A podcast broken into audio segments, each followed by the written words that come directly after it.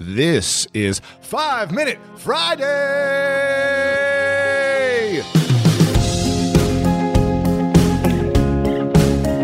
Welcome, everyone, to this episode. I'm super excited. Lindsey Stirling is our guest today, and I'm super pumped to bring her on. She is one of the biggest artist development breakthrough stories in recent years.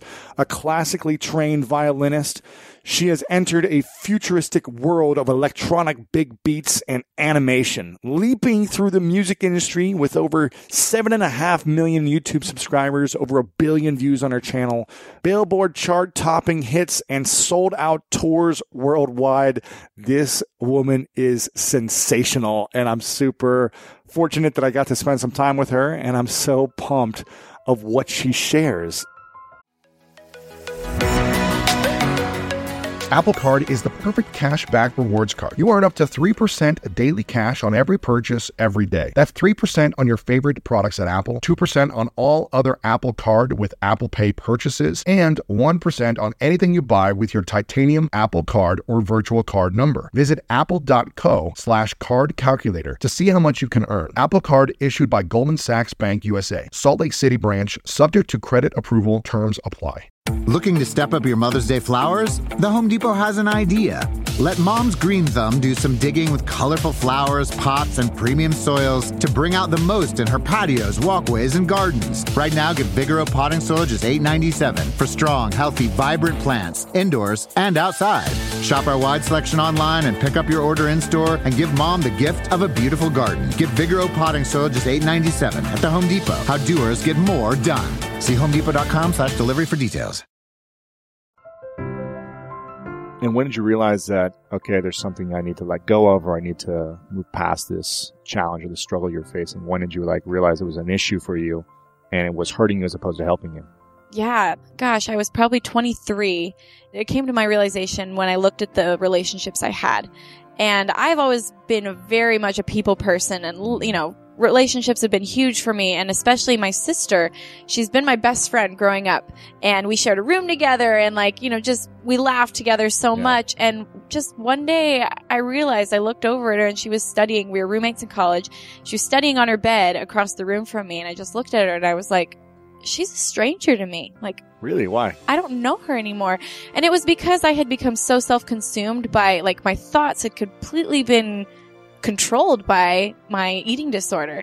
And slowly I just became this kind of a shell of the person I used to be, where, like, all I could think about was myself Hmm. and my worries and, like, what food is in this room and who's here, who's skinnier than me. Like, those are the thoughts that kind of had slowly crept in and become normal in my mind. They started very subtly in high school. And then that became all I thought about and all I cared about. And it became all I talked about. And so it's like I just became this very one dimensional person. And, you know, they, you hear a lot that you can't love someone else until you first love yourself. Mm-hmm. And I learned that firsthand. I didn't love anybody else. I didn't really care about anybody else because I was consumed by these selfish, like, thoughts of worry about myself. Right. And then also talking to my mom on the phone, my mom kept saying, I think there's something wrong. You know, Mm. moms know everything. Right, right, they. They they, notice and they have this sixth sense. And I kept saying, no, I'm fine. I'm just eating healthy, you know. And, and then one day I just kind of confided in her, like, I cry for no reasons. I can't get out of bed in the morning. I don't even, you know, and she kind of just said the way, you know, the thoughts you're thinking aren't normal, Lindsey. And my mom had dealt with depression in her life, her whole life. My older sister dealt with depression and she explained to me, like, what you're talking about is depression. Mm. and that just really took me back. Like that's not my battle. That's that was your battle. That was jennifer's battle. That's not what i like i'm not depressed. But then i just started to realize i started to recognize that this isn't the way i was. I just i was ready to fight to be happy again because i was so miserable Wow. yeah I, re- I think it was the memory that i wasn't always this way finally woke me up and i was like if i was once different i can get back to that Yeah. and I course. just I had I realized I needed to work for it though. It wasn't Mhm. just something that I could. It wasn't where Flip I was. switch right away and Yeah. back to normal. Right. And so, what did you start to do? Did you create a game plan for yourself? Where you're like, okay, I need my mom to keep me accountable. I want my friends to call me out on this, or what?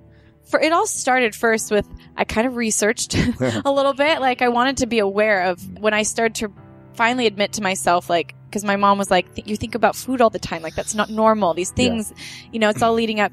You know, I was told you have anorexia. And I was like, oh, that's such a terrible word. Like, I don't want to believe I have that. But I started researching about it and I went to therapy. Like, I went to Uh-huh. both group therapy and I had an individual counselor. And then I did let my mom help keep me accountable. I, I kind of gave her that because I didn't tell anybody else. It's a very scary thing to admit, first of all, to yourself, then to other Really people. scary. And so my mom was like my confidant and I kind of taught her the things that were good to say to me. Cause, you know, when she'd see me, she, if I was gaining weight, she would say, you look really good. And to me, that was like, oh no, I'm gaining weight. And so I, you know, I coached my mom on Yes. these are appropriate things to say. This is a good way to comfort me. This is Mm. not. That's great. But also I started listening to the voices in my head and realized that I was so mean to myself. I was really mean to myself. And so I kind of started to divide, almost this sounds weird, divide my personality. There was the eating disorder side of my brain Mm. and there was Lindsey. And I wanted, and Lindsey had become crushed and covered with this eating disorder side. And so I had to like work on the muscle of Lindsey again. And so I would like talk to my brain and I, when it would tell me really mean things about myself, like you're ugly or you're worthless because you ate that cookie or, you know, I would then talk to it and combat it by logic. Just actually talking reason and your mind can't argue with reason. And so I became stronger and I was, and so this eating disorder side of my brain, it's still there. It's extremely small though, and it doesn't come up very Sure. often. When it does start to come up, like when I get extra stressed or when I start to feel out of control, it tries to like come back and, you know, quote, comfort me in its unhealthy way. It's like an unhealthy relationship Sure. but I know how to talk to it now and I know how to tell it to go away. And I feel like I live a very normal, happy life. I'm back to the Lindsey that I want to be. And mm-hmm. as long as I continue to work at it, I will stay there. And what, what I think was important that you said is that you coached your mom on how she can communicate with you.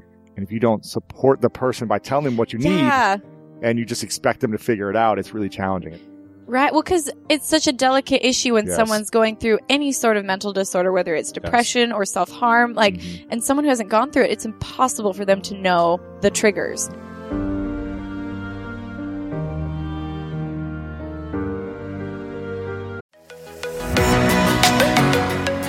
One of my favorite parts about my job is that I get the opportunity to travel a lot. And in fact, I'm recording this right now while I'm in Mexico. And actually, I was thinking about something that I wanted to share because I get a lot of questions from so many people about different side hustle ideas. So here's one for those of you out there that are on the go a lot like I am or traveling a lot. When you're staying in your Airbnb on your trips, have you ever thought about how you could be making extra money by hosting through Airbnb while your home is vacant? If you're interested in an extra stream of income, Airbnb hosting is an easy place to start, and it's like giving your home some company while you're away. Your home might be worth more than you think. Find out how much at airbnb.com/slash host.